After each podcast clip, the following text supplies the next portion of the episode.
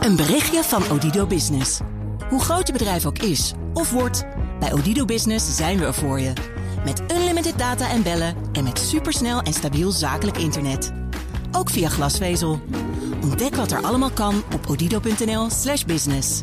Het kan ook zo.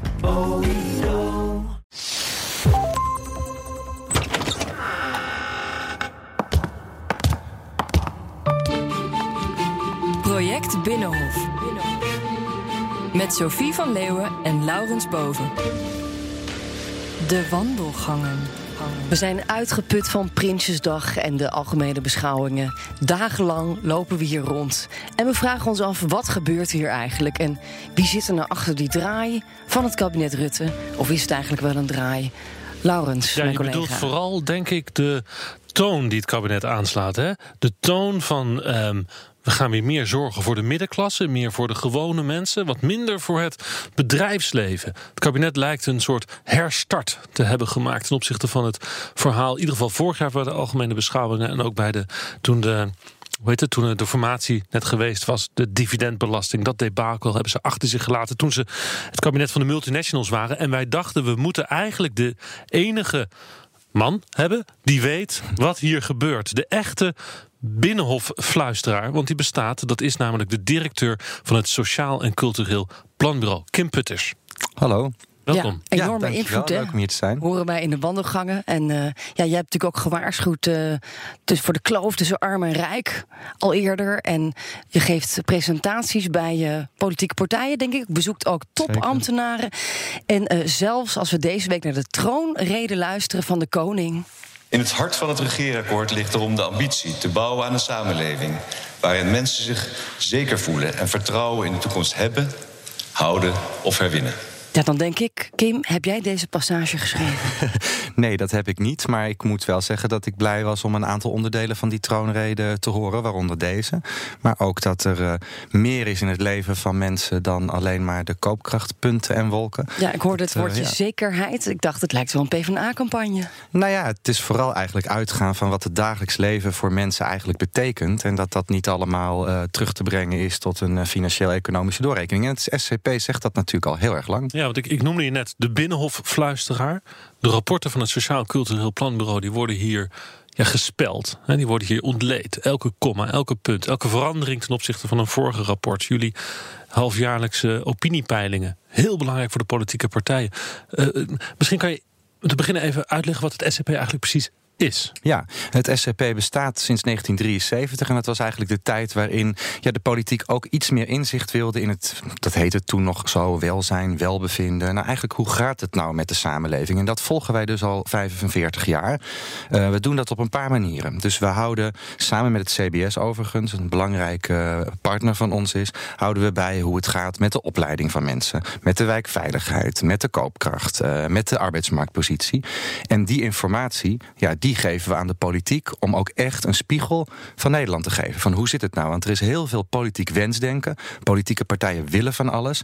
Maar de reden dat heel veel beleid misloopt, is omdat we wegkijken vaak van die werkelijkheid. Dus dat is een belangrijke taak die wij hebben. Maar zijn jullie dan eigenlijk het, eh, het staatsopiniebureau? Nou, zo zou ik het niet willen noemen. Wij vragen mensen wel wat ze de belangrijkste problemen van Nederland vinden. We vragen mensen ook of ze in diezelfde staat of in die politiek ook nog een beetje vertrouwen hebben. Ja, en wij doen dat wel op een onafhankelijke manier. Kijk, als je zegt staatsopinieubureau, dan, dan moet ik aan Rusland denken of zo. Dat is, zo is het echt niet. Jullie zijn eigenlijk het oor van die middenklasse, waar, waar dan Nou de, ja. de politiek het deze dagen zo veel over heeft. Ja, en ook, ik zie het wel echt, ook echt heel fundamenteel als onze opdracht om op een onafhankelijke manier het geluid van de samenleving gevraagd en ongevraagd op tafel te leggen. Dus of ze het nu willen of niet, eh, ik vertel inderdaad op heel veel plekken wat mensen tegen ons zeggen dat ze de belangrijkste problemen vinden. Ongemeen succesvol dus. Want, want je weet dat zelf ook natuurlijk. Hoe belangrijk jullie rapporten zijn hier in de Tweede Kamer. Ja, en ik heb gemerkt in de afgelopen jaren dat dat ook toegenomen is. En dat heeft iets met de tijdgeest te maken. Dus je ziet inderdaad, nou deze algemene beschouwingen laten het wel heel erg duidelijk zien. We nemen eigenlijk afscheid van een soort van managementdenken, waarin vooral de spreadsheets belangrijk zijn. Dat zijn zelfs letterlijk de woorden van de Kamerleden. Nou, dat hebben we zo lang niet horen zeggen. Ehm, dus eigenlijk veel meer realisme van hoe ja, gedragen mensen zich in de samenleving. Wanneer heb je wel of niet een kans op de arbeidsmarkt. En laten we nou uitgaan van wat wel en niet werkt. Dat komt allemaal van jullie. Nou, niet alleen van ons, want dat zou, uh, dat zou veel te veel eer zijn. Dat is niet zo. Uh, maar ik vind het wel belangrijk dat uh, dat wat we al heel lang zeggen doorklinkt. Kijk, om een voorbeeldje waar ik een soort van verzuchting heb van, nou ja, eindelijk, die middengroepen. In 2015 ging de hele sociale staat van Nederland van het Sociaal en Cultureel Planbureau over de middengroepen. Ja, dat deden we niet voor niks. Hè? Onze taak is ook om vooruit te kijken, om trends te analyseren. Wij zagen in 2015 ook wel aankomen dat de groepen in het midden een aantal problemen ervaarden. Toen al op het gebied van koopkracht, veiligheid, werk. En toen werd er niet geluisterd. Nou, uh, dat duurt dus een tijdje voordat de inzichten doorcijpelen. En dan ben je inderdaad twee regeerakkoorden verder. Dus ik ben ook niet alleen maar heel erg positief. Hè? Ik ben wel blij met dat het nu landt. Ja, dat de sociale staat van Nederland, dat is jullie tweejaarlijks onderzoek. Ja, we doen het inmiddels ook met een jaarlijkse update. Dus om de politiek nog, misschien helpt dat ook, hè, door de politiek nog frequenter te informeren over mm -hmm. wat wij zien. Uh, komen we het ene jaar met een wat uitgebreider onderzoek, het andere jaar met een update. Maar er wordt echt naar, naar uitgekeken, ja. weet ik, uit ervaring hier in dit gebouw. Nou ja, het is het ook. SCP komt weer. Ja, nou kijk, wat de wij... oneven jaren. ja, nou en nu zelfs ook in de even jaren. Dus je kunt gewoon ook uh, gewoon rustig op vakantie en dan is er daarna weer een update. Nou, kijk, ja, kijk uh, het is ook prettig omdat wij eigenlijk ook een soort spiegel van de samenleving geven. En dat is niet alleen voor de politiek belangrijk, maar inderdaad ook voor de media. En dat merken we ook op scholen. Um, en ik denk dat dat misschien wel het allerbelangrijkste is. Het is niet zo dat ik nu weer de zoveelste mening kom vertellen. Natuurlijk mag je mij ook naar mijn mening vragen en geef ik ook advies desgevraagd. Maar onze kerntaak is om gewoon ook af en toe te vertellen hoe het zit. Dus dit is geen PvdA-campagne? Nee, zeker niet. Nee, nee, nee. Nou, ja, weet, ik ben, toen ik bij het SCP begon, uh, ben, heb ik al mijn politieke functies aan banden Ja, want jij zat in de Eerste Kamer, ik zat in de voor degenen die ja. dat niet weten. Ja. Dus je hebt wel een politieke kleur en achtergrond. Ik heb een politieke achtergrond, dat klopt, ja. Geen last? Maar mijn hoofdbaan is altijd de wetenschap geweest. De Eerste Kamer, ja, dat wordt ook wel eens zo gezien... dat uh, de Eerste Kamer een hoofdfunctie is. De Eerste Kamer is een nevenfunctie. En mijn hoofdfunctie was dat ik hoogleraar ben in, uh, in, in Rotterdam. Uh, maar dat klopt, en daar heb ik dus erg mijn best voor gedaan... om uh, vanaf dag één um, ja, betrouwbaar te kunnen zijn. Ja, daarom lukte dat misschien niet in het begin. Nee, dat denk ik niet. Uh, ik denk dat wat vooral belangrijk is, dat als je aan zo'n klus begint, dat mensen je ook moeten leren kennen. Want eigenlijk, hoeveel Eerste Kamerleden kunnen wij opnoemen? Ja, misschien net de mensen die heel erg bekend zijn. En dat was ik niet hoor. Ik was 27 toen ik de Eerste Kamer inging. Dus je hebt ook iets op te bouwen. Dus ik denk dat het daarmee te maken heeft. En met wat ik daarnet zei, mensen moeten het ook willen horen. En de tijdgeest is echt anders dan 10, 15 jaar geleden. Er is veel meer behoefte aan inzicht in hoe beleid van de politiek nou eigenlijk echt werkt. Het, het wensdenken is wel een beetje voorbij. Mensen verliezen ook gewoon hun vertrouwen als we weer grote wetten aannemen, grote veranderingen die uiteindelijk in de uitvoering fout lopen. Nou, ik denk niet dat ik heel veel voorbeelden hoef te noemen. UWV, Belastingdiensten, ja. gezondheidszorg en ga zo maar door. Nou, dat zeggen wij en dat is mijn taak en daar heb ik me vanaf dag één voor ingezet. Maar toch even laten horen hoe jij het het CDA en de, en de VVD hebt overtuigd. Dat was uh, tijdens de algemene beschouwingen te horen. Pieter Heerma, dat is de tussenpaus van het CDA. Het dominante geloof in de vrije markt stuit steeds, stuit steeds meer op haar grenzen. De concentratie van marktmacht bij techreuzen en de uitwassen in de beloning van topfunctionarissen zijn voorbeelden van het tekortschieten van een kapitalistisch marktdenken. En dan de kroonprins van de VVD, Klaas Dijkhoff dat je ook kunt kiezen om het anders aan te pakken en voelen dat ze onderdeel zijn van hun omgeving en samenleving. Dat ze daar een rol in hebben die het komende boekjaar overstijgt. En omdat ze in een moderne variant en in wisselende mate nog steeds de waarde van de Philips-samenleving koesteren. Ja, dat laatste gaat over de bedrijven. Ja. Hij zegt dat bedrijven zich zo moeten gedragen. Gehoord, ja. ja. Nou ja, um, kijk, wij zijn als SCP en ook ik als Kim Putters niet uh, voor of tegen marktwerking of wij schrijven niet voor wat de politiek voor systemen moet invoeren. Maar wij laten wel zien waar het vastloopt. En daar ben ik heel blij mee dat uh, ook Dijkhoff, maar ook Heerma uh, die inzichten gebruiken ja. om tot een bijstelling van, van hun beleid te komen. Wat Heerma en Dijkhoff hier zeggen, uh, kan jij dat terugvoeren tot een hoofdstuk in een rapport van jullie? Nou, weet je, de, je zou, dat is natuurlijk niet te doen. Zij praten met heel veel mensen, ik praat met hen. Maar het is ook niet zo dat als uh, het SCP of Kim Putters iets zegt, dat zij dat nu meteen. Uh, het is ook een gesprek. Hè? Dus kijk, je als je die citaten van net hoort, dat zijn nogal andere manieren om naar de samenleving te kijken dan we de afgelopen jaren hebben gehoord. Dus dat doen ze niet over één nacht ijs. Maar ik denk wel, want ik denk dat bijvoorbeeld een heel belangrijk SCP-rapport is geweest. En dat duurt een paar jaar voordat dat dan ja, zichtbaar wordt. Dat is ons rapport uit 2014. 2014 geweest. Dat heette Verschil in Nederland. Daarin hebben wij voor het eerst de scheidslijn in onze samenleving, of de kloof, of hoe je het ook noemt, naar opleiding, naar achtergrond, leeftijd, hebben we uitgebreid in kaart gebracht. Dat rapport, dat we overigens volgend jaar gaan herhalen om te kijken hoe het er vijf jaar later in Nederland voor staat, dat heeft uiteindelijk, niet zozeer in 2014, maar naar mijn stellige overtuiging, steeds meer invloed gekregen. Ik vertel dat verhaal ook steeds opnieuw met actuele inzichten. En ik denk wel dat dat rapport bijvoorbeeld veel invloed heeft gehad. Wa- Wat was dan een, een belangrijke conclusie uit dat rapport? Dat Twee- we dat goed begrijpen naast deze algemene beschouwingen. Wij zeiden in 2014 al, er lopen verschillende scheidslijnen in Nederland. Er is eigenlijk niet één grote tweedeling, zoals je in de Verenigde Staten of in het Verenigd Koninkrijk veel meer ziet. Maar er zijn twee scheidslijnen die gaan de komende jaren heel erg opspelen. De eerste is die op opleidingsniveau, dus mensen die niet geschoold of lager geschoold zijn versus academici en HBO'ers. En wij zagen dat of het nu gaat over levensverwachting, hoogopgeleide leven langer, zeven jaar langer dan mensen zonder opleiding, hebben meer kansen op werk, hebben meer vertrouwen in de politiek, kijken positiever naar Europa en open grenzen, hebben meer vertrouwen in de internationale economie. En ja, dat, dat is een hele duidelijke scheidslijn die in de afgelopen vijf jaar alleen maar scherper is geworden. Die zien we bij de gele hesjes in Frankrijk, die zien we bij de Brexit en die zien we ook in Nederland. En de tweede belangrijke is de spanning die we ook in dat rapport heel duidelijk lieten zien tussen mensen met en zonder een niet-westerse migratieachtergrond. Dus dan heb je de culturele kwestie te pakken. En ook daar zie je, dat zeiden wij toen al, dat eh, niet alleen arbeidsmarktposities uiteenlopen, maar ook gewoon leefwerelden. Mensen elkaar niet meer begrijpen en tegenover elkaar komen te staan. En die twee conclusies, ja, ik denk dat die toen heel duidelijk gepresenteerd zijn. En dat die langzaam maar zeker steeds meer het, het debat en de manier van praten ook wel zijn gaan beïnvloeden. Maar dat is niet alleen het SCP hoor, dat zou ik echt niet willen zeggen. Ja, maar daar hebben we wel aan bijgedragen. Kim, we zeiden net al, je komt ook vaak hier in Den Haag. Ook bij de fracties geef je presentaties, ook bij ministeries. Eh, zijn hier nou ook dit soort gesprekken, heb je die gevoerd bij CDA op de fractie? Ja. Bij VVD? Kun je een moment eh, Ja. even naar voren halen dat je dacht, oké, toen hebben we het erover gehad. Nou. en toen gebeurde er iets. Nou ja, wat ik echt, echt heel erg eh, oprecht kan zeggen, is dat wat ik hier vertel, vertel ik overal. En ik vertel het niet anders. Dus dit krijgt minister-president Rutte van mij te horen. Dit krijgt de CDA-fractie. Ook En op de formatietafel in Absoluut. Ik heb 2017? vers- Ik heb, Daar was je bij, hè? ik heb verschillende keren aan tafel gezeten en ze krijgen van mij niet in andere bewoordingen te horen wat wij in onderzoek zien. Dat is echt zo, maar goed, dan moet u maar op mijn blauwe oog geloven. Over de formatietafel kun je natuurlijk niet zoveel zeggen. Maar eerlijk gezegd ben ik daar eigenlijk heel helder in. Daar heb ik mijn verhaal verteld. Ja. En dat heb ik wel vier keer. dat Wat, wat wel. vragen ze dan? ja. dus dat, kijk, je ziet natuurlijk wel dat er eh, accentverschillen zijn. Dus bijvoorbeeld eh, rond klimaat. Eh, ik denk dat wij als SCP nu ook eh, voor het eerst, dat anderen deden dat niet, ook op tafel hebben gelegd dat eh, nee, ja, er verschillende groepen zijn die eh, dat nogal massief op zich af zien komen. Wat is nou betrouwbare informatie? Wat gaat het mij kosten? Krijg ik een beetje tijd om van het gas af te gaan en naar een andere energiebron te gaan? En ook daar zien we diezelfde scheidslijn weer terug.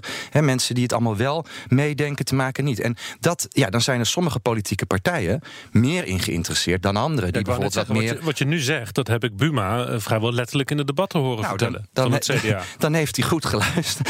maar weet je, Maar het je zou, dan ook het, als- zou te, dus weet je, het zou too much zijn om nou dat ik hier nou ga zitten zeggen dat dat Ja, nee, eh, komt kom, omdat hij het van mij gehoord Nee, heeft. Maar ik heb het, ik zullen, heb het wel verteld. zullen we daarmee stoppen? Ja, dat ja, heb je nou oké. vijf keer Ja. gezegd. Bovendien, maar je- Buma heeft een abonnement op Kim, hè? dat weten we toch allemaal dan- hier. Je, je praat met de premier, je zit aan de formatietafel, je komt bij fracties Hij had langs. een Dus je, je, je, je, je, je doet ertoe in Den. Haag. hè. Je bent bescheiden natuurlijk, maar ehm, we weten ondertussen wel Nee, beter. en Buma Maar- had altijd ons kwartaalbericht in zijn tas zitten, dat klopt. Eh, dat zei hij ook altijd. Altijd, elke dag. Nou, volgens mij zat het er altijd in. Ik controleerde niet zijn tas, dat niet. Maar hij zei mij dat het er altijd in zat. Heeft hij Waarom? mij ook wel eens verteld. Omdat dat een laatste stand van zaken geeft over eh, wat Nederlanders belangrijk vinden. Niet eh, gek is het dat eh, de CDA-fractieleider dat doet. Want als je goed naar die kwartaalberichten kijkt, dus dan heb je een voorbeeld van waar ik natuurlijk even gespitst ben als ik een gesprek heb met CDA'ers. Wij zien al 10, 12 jaar lang dat onze manier van samenleven, gaan we een beetje fatsoenlijk met elkaar om? Gebruiken we geweld tegen ambulancepersoneel of niet? Accepteren we dat? Ja, dat staat bovenaan in het lijstje problemen dat mensen van, in ons land zien. Daarom vinden ze dat het niet altijd de goede kant op Ik gaat. moet even denken aan de Goeiemorgencampagne van Buma. Weet je nog? Hoe kijk jij naar die debatten, zo'n klimaatdebat, en je hoort dan, laten we even Buma vasthouden, mooi voorbeeld, Ehm, en je hoort hem eigenlijk jouw betoog houden. Hoe kijk jij dan naar zo'n debat? Uh, ik ben altijd blij mee uh, te horen. Dat heb ik ook nu uh, bij de algemene beschouwing ben ik gespitst als ons onderzoek of een, of een uitspraak van mij voorbij komt. Ik ben ook heel tevreden als ze dat niet zeggen. Want eigenlijk ben ik dan, vind ik dat een nog groter compliment. Namelijk, dan wordt er iets gedaan. Kijk, ik, ik doe, doe, dit werk natuurlijk wel om, om politici te vragen er iets mee te doen. Dus daar ben ik dan heel tevreden over. Ik heb er eentje met bronvermelding. Uh, want ja, blijkbaar heeft Pieter Heerma ook al een abonnement op je genomen. En lang grond in ons land het vertrouwen dat elke nieuwe generatie het vanzelf beter zou krijgen dan de vorige. Wie voor een dubbeltje geboren werd, kon kinderen krijgen die een kwartje zouden worden. Maar de rapporten van het SCP laten al een aantal jaar zien dat dit vertrouwen, dit gevoel voor de middenklasse aan het afnemen is. Dat zit heel diep. Hè? Aanzwellende onzekerheid. Ja. Ook ja. bij Pieter Heerma. Ja. Weet u, ik ben zo blij om te horen dat dit in de. Ik had dit nog niet gehoord. Te horen dat dit onderdeel van het debat is. Want moet je indenken hoe fundamenteel het is wat hij hier zegt. Wij hebben na de Tweede Wereldoorlog een samenleving opgebouwd in Nederland. waar ik, jij, ik denk wij allemaal opgegroeid zijn met het idee dat als je hard leert, studeert, werkt, je prestaties neer kunt zetten en verder kunt komen in het leven. En steeds vaker zien wij dat dat niet meer het geval is. Dat geldt niet altijd voor mensen met een migratieachtergrond. Het geldt ook niet altijd als je een vak op opleiding in het MBO hebt gevoerd. Dus er is steeds meer onzekerheid, met name in die middengroepen, of dat je met hard werken en leren nog wel zelf uh, een betere toekomst kunt bereiken. En dat heeft hij gelijk in. Ja, en hoe voel je dat nou bij de VVD? En heeft Dijkhoff je rapporten ook in zijn. Uh koffertje zit. Of die heeft zo'n mm, bruine leren tas, geloof ik. Dat weet ik niet of hij dat heeft. Maar uh, nou, de VVD uh, zal het zeer uh, belangrijk vinden dat. zij noemen het vaak de gewone Nederlander. Hè? Of wat is het, de, de gewone man of hardwerkende, de hardwerkende Nederlander. Iedereen heeft er zo een beetje. Handen uit de mouwen. Ja, iedereen, iedere politieke partij heeft er een beetje een benaming voor, voor, die, voor dat grote midden. Dan denk ik altijd: oké, okay, dat gaat denk ik over mensen, twee verdieners. Um, je hebt kinderen op school, je ouders hebben misschien mantelzorg nodig. Moet ondertussen ook nog voor de bijles betaald worden. Je moet je kinderen naar sportvereniging. Stress van de dag.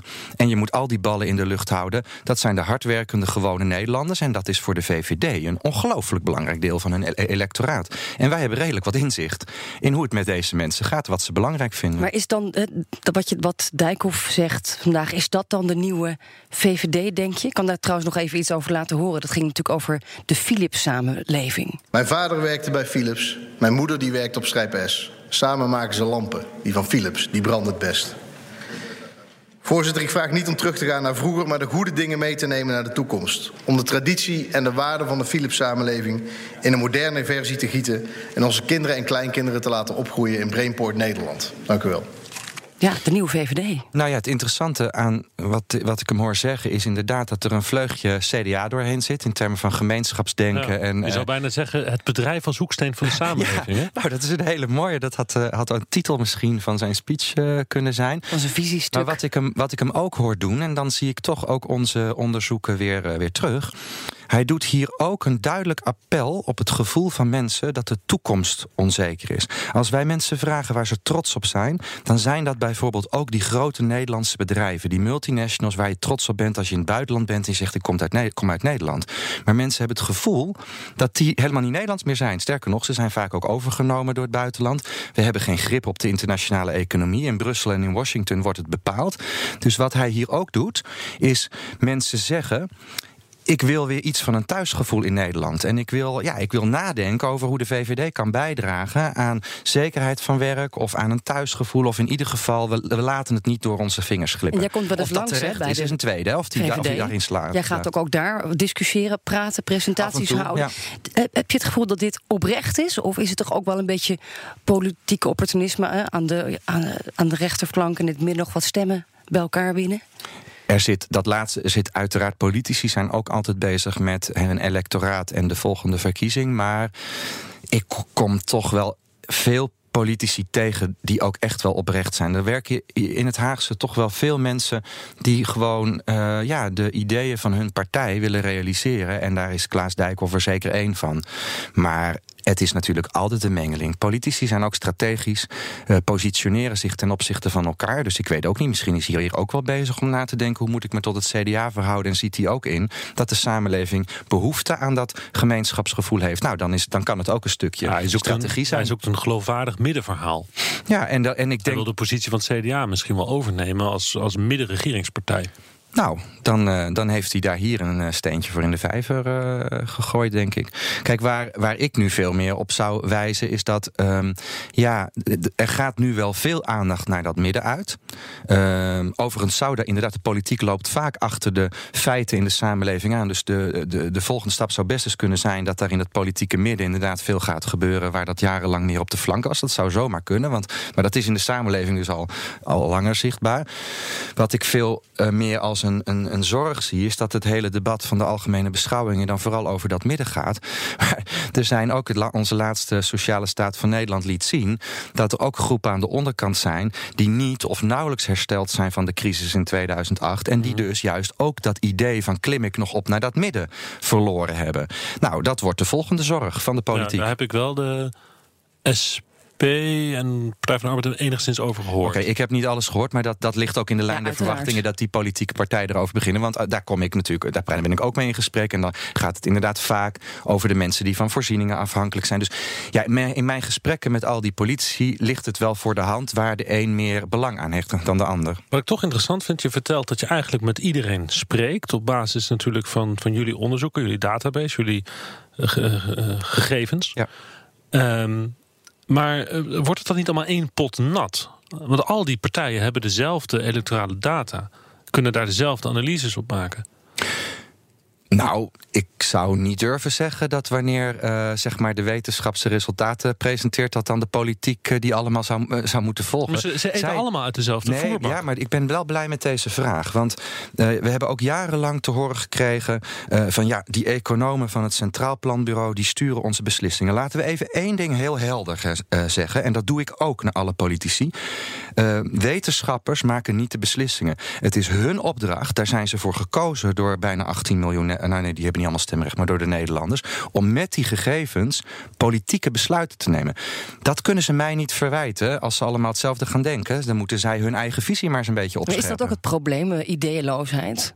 Blijkbaar Nou, hebben ze geen ik- andere ideeën. Ja, ik heb de afgelopen jaren met grote regelmaat ook geschreven in de kranten en gezegd eh, op plekken dat ik vind dat het aan visie over de toekomst ontbreekt. En we hebben ook politici tot en met onze minister-president toe horen zeggen dat visie, visie er niet zo toe deed. Ik geloof niet dat dat woorden zijn die nu nog Ja, gesproken jij, worden. jij bent de visie van de toekomst. Want Nou, heb je in het debat, de algemene beschouwing, nog iets, iets voorbij horen komen? Nou, nee, ik denk dus dat eh, je moet oppassen dat de wetenschap de visie wordt. Ik zou het echt als eh, in armoede vinden als eh, de rapporten van het SCP de visie van Nederland zijn. Het gaat erom dat de politiek, de samenleving, er iets van vinden.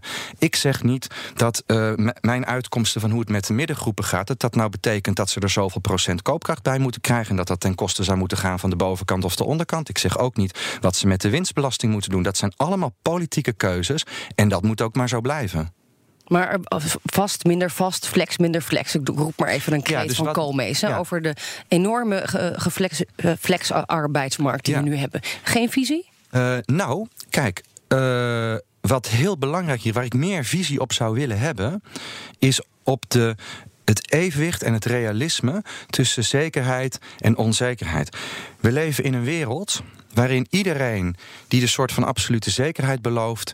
Eigenlijk sprookjes aan het verkopen is. Dat kan natuurlijk helemaal niet. De winstwaarschuwing van dit kabinet maakt ook duidelijk dat wij zo afhankelijk zijn van wat China en de Verenigde Staten doen, wat er om ons heen gebeurt, dat dat niet kan. Gegeven die onzekerheid, zul je moeten kijken wie zitten er nou eigenlijk allemaal in dat tijdelijke werk. En dan kom je erop uit, en dan kom ik terug op wat wij al heel lang constateren: vooral ongeschoolde en MBO 1-2 niveau. Dat zijn de mensen die er in de afgelopen jaren wel werk hebben gekregen, maar wel in een tijdelijk baan zitten. Dus bij de volgende crisis is de kans groot dat zij als eerste aan de kant staan. En dat zijn inzichten die wij hebben.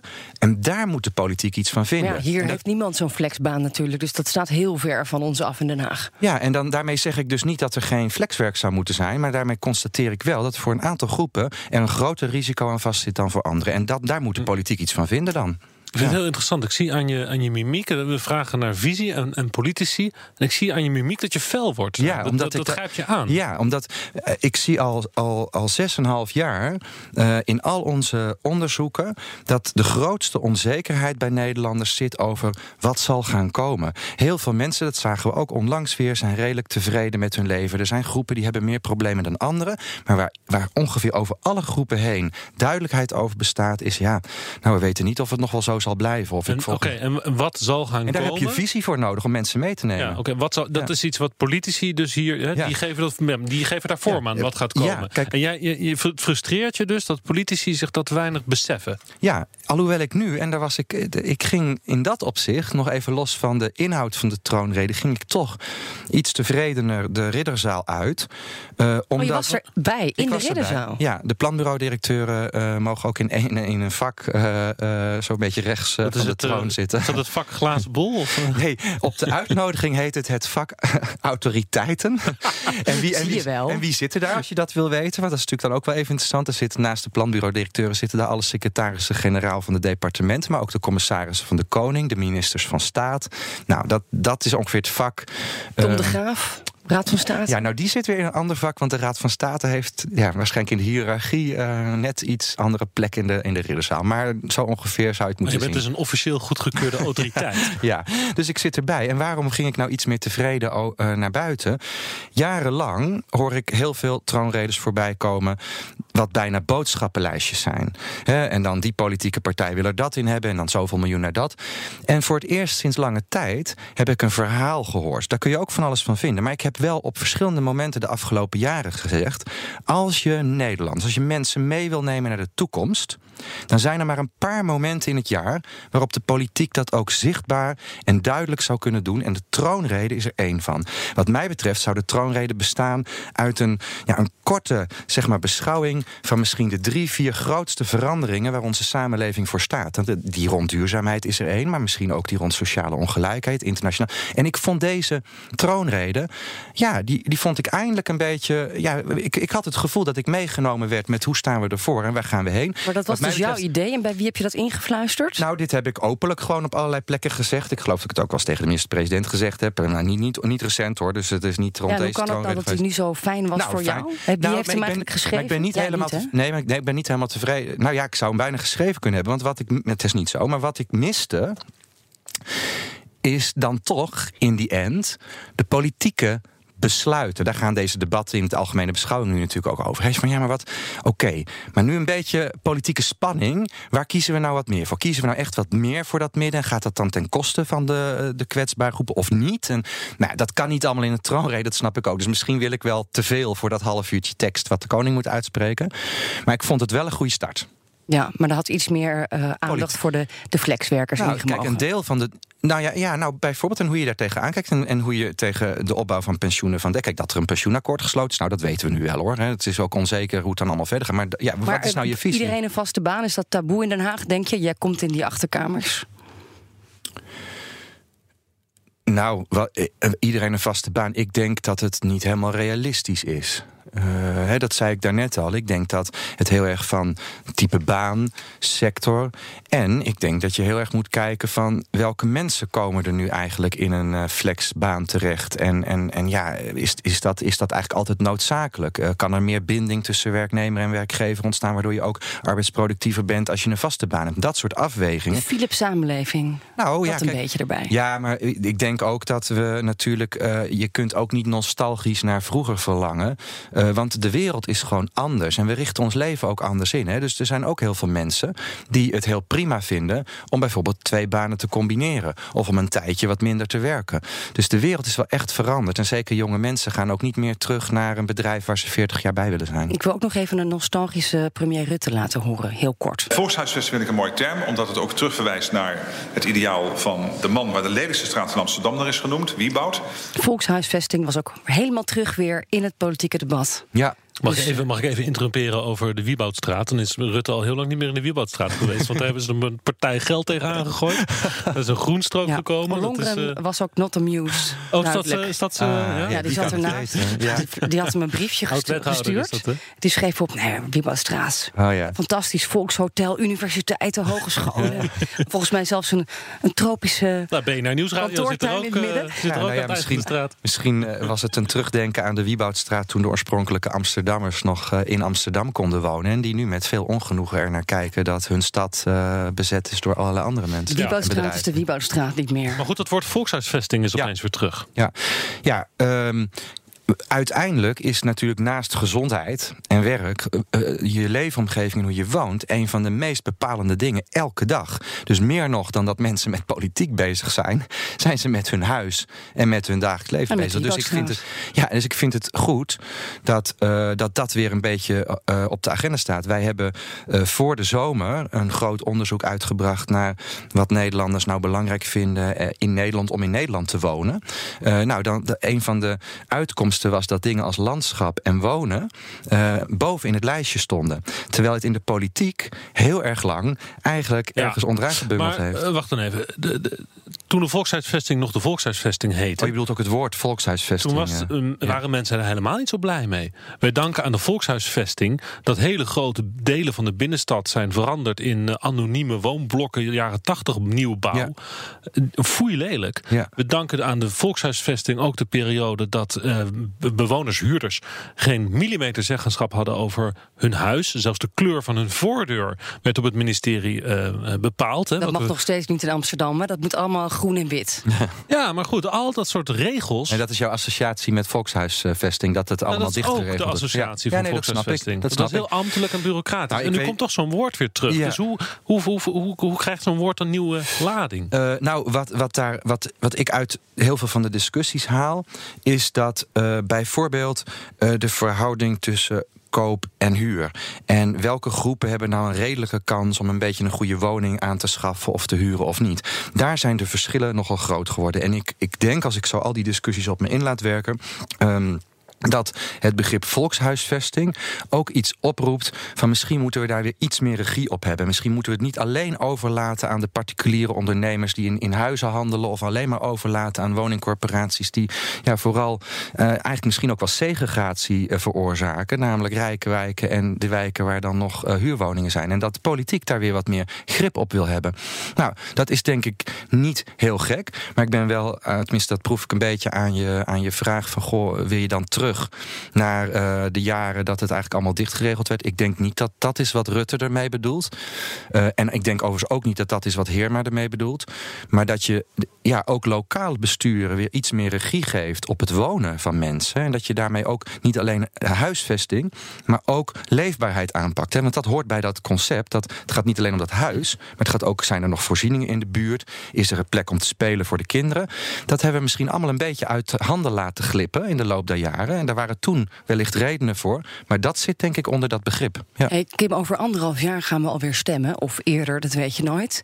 2021. Ja. Als je nou naar het debat kijkt van vandaag of van deze week, algemene beschouwingen. Is dit nou eens voorsorteren op de verkiezingsprogramma's van 2020, 2021? Is dit het voorland voor die politieke partijen? Ik denk wel dat je hier al wel eh, duidelijk eh, ja, onderwerpen en accenten naar voren hebt horen komen waar waarschijnlijk politieke partijen op in willen gaan zetten. Het is een beetje een eh, dat, maar ook ja, een, Vast even je ideeën uitproberen in de Tweede dat, Kamer. ja, en, en misschien ook zelfs wel kijken hoe de samenleving daarop reageert. En wij zijn natuurlijk niet de enige die dan vervolgens weer, nou ja, kijkt wat vinden mensen belangrijk. Bijvoorbeeld Gijs Rademaker doet dat wat frequenter. En dat, die zal misschien wel laten zien hoe mensen al nu al reageren. Ik ben heel benieuwd bij ons volgende kwartaalbericht wat mensen ons zeggen over die middengroepen. Dus daar zullen ze dan waarschijnlijk wel weer met interesse naar gaan lezen. Maar die omarming hè, met uh, ja, de oude drie, CDA, VVD, PvdA... dat, dat moet een volgend Nou, kabinet worden. Ik kijk- ruik het dat dat eraan komt. Kijk, Jij ik ook? denk- nou ja, kijk, eh, dat midden. de- We moeten twee dingen onderscheiden. Eh, en dat zouden ook deze eh, voormalige middenpartijen moeten doen, of misschien nog steeds middenpartijen. De middengroepen in Nederland is iets anders dan deze drie politieke partijen. En dat is al een tijd zo en dat zal ook niet meer veranderen.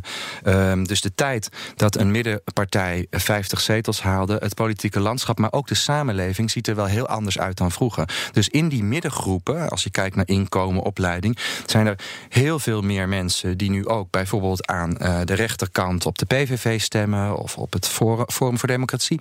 En aan de andere kant, nou, op de SP. Dus het is veel meer gefragmenteerd. En ik geloof niet meteen um, dat uh, bij de volgende verkiezingen dat beeld helemaal omgedraaid Dat die mensen dan toch weer teruggaan naar waar ze vandaan kwamen. Nou ja, maar waar ze vandaan kwamen. Uh, nou, weet je, iemand die nu uh, 25 is en voor de tweede of de derde keer gaat stemmen. Ik weet niet waar die vandaan kwam, maar niet uit de jaren 70. Ja.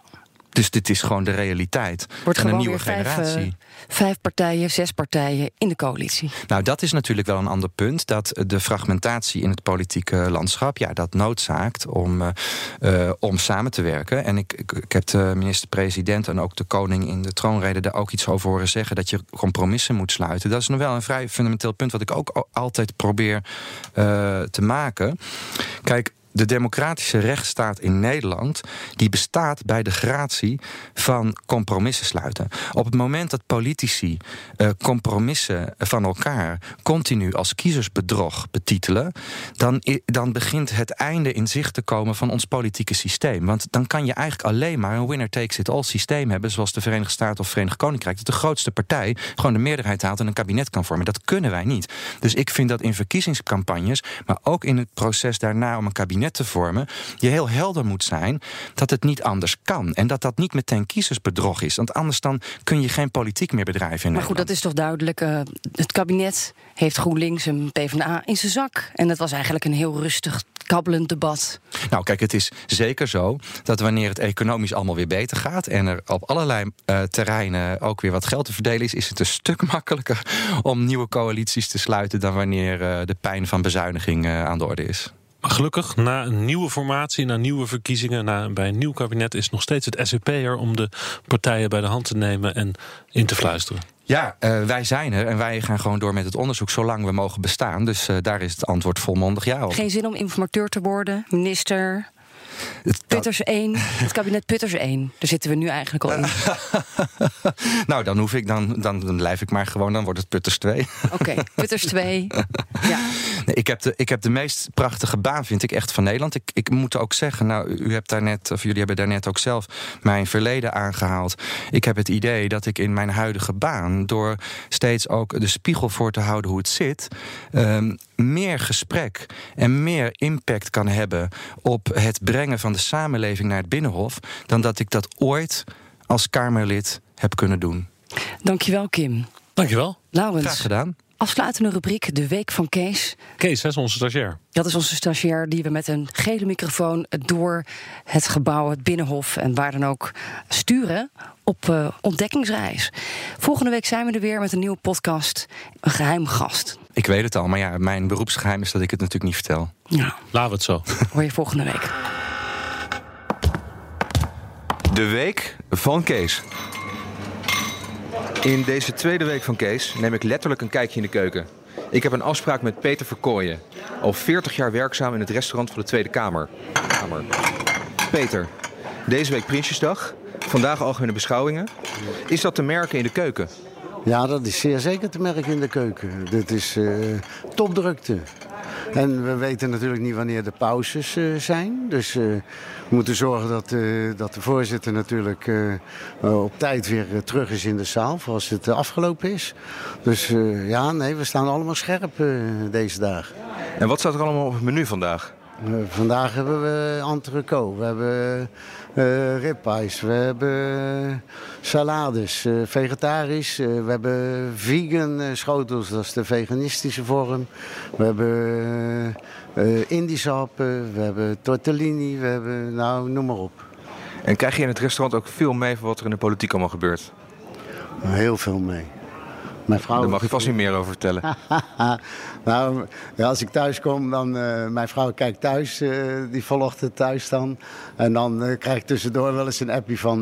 nou, die doet het goed of die doet het minder goed. Maar, dan, uh, maar dat weet ik gewoon, want uh, die, die, is daar meer mee bezig. Wij groeien gewoon mee met de politiek. We zien het gewoon veranderen. Ik, ben, ik heb vroeger Koekoek meegemaakt. En Den Uyl en Lubbers en uh, Van Acht en nou noem maar op. Dus, ja. En raak je dan ook gehecht aan politici? nou, wij hebben een, wel een goede band met de politici. Met alles hoor, met iedereen. Dus ja, dat, het komt gewoon, het is een soort familiehuis. Het wordt wel steeds groter, maar uh, mensen die hier een tijd niet zijn geweest, die komen terug en dan zeggen ze toch een warm gevoel als ik hier kom. De week van Kees. Project Binnenhof.